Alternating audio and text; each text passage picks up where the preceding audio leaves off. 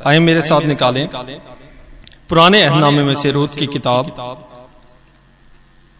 और उसका पहला बाब और उसकी छठी आयत से अठारहवीं आयत तक। रूत की किताब और उसका पहला बाब और उसकी छठी आयत से अठारहवीं आयत तक। पाकला में लिखा है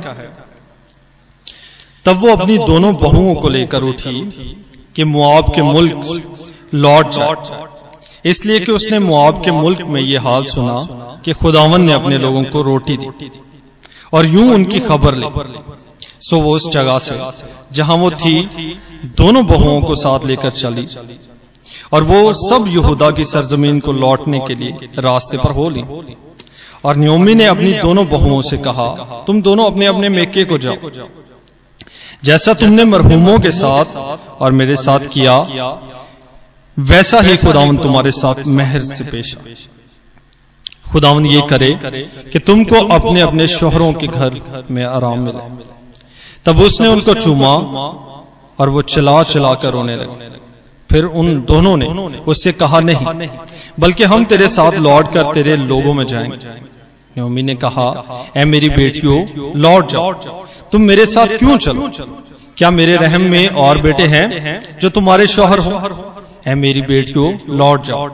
अपना रास्ता लो क्योंकि मैं ज़्यादा बुढ़िया हूँ।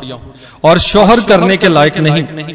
अगर मैं कहती कि मुझे उम्मीद है बल्कि अगर आज की रात मेरे पास शोहर भी होता और मेरे लड़के पैदा होते तो भी क्या तुम उनके बड़े होने तक इंतज़ार करती? और शोहर कर लेने से बाज रहती। नहीं मेरी बेटियों मैं तुम्हारे सबब से ज़्यादा दलगीर इसलिए कि खुदावन का हाथ मेरे खिलाफ पड़ा हो तब वो चिल्ला चिल्ला कर रोई और उर्फा ने अपनी सास को चूमा। पर रूत उससे लिपटी रही। तब उसने कहा देख तेरी जेठानी अपने कुंबे और अपने देवता के पास लौट गई। तू भी अपनी जेठानी के पीछे चली जा। रूत ने कहा तू मिन्नत ना करके मैं तुझे छोड़। और तेरे पीछे से लौट जाऊँ क्योंकि जहाँ तू जाएगी मैं जाऊँ। और जहाँ तू रहेगी मैं रहूँगी तेरे लोग मेरे लोग।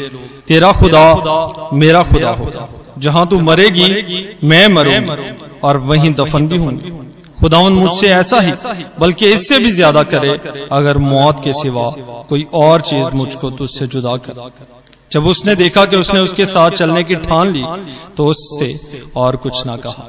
पाकलाम का पढ़ा और सुना जाना हम सबों के लिए बरकत का बायस। आमीन।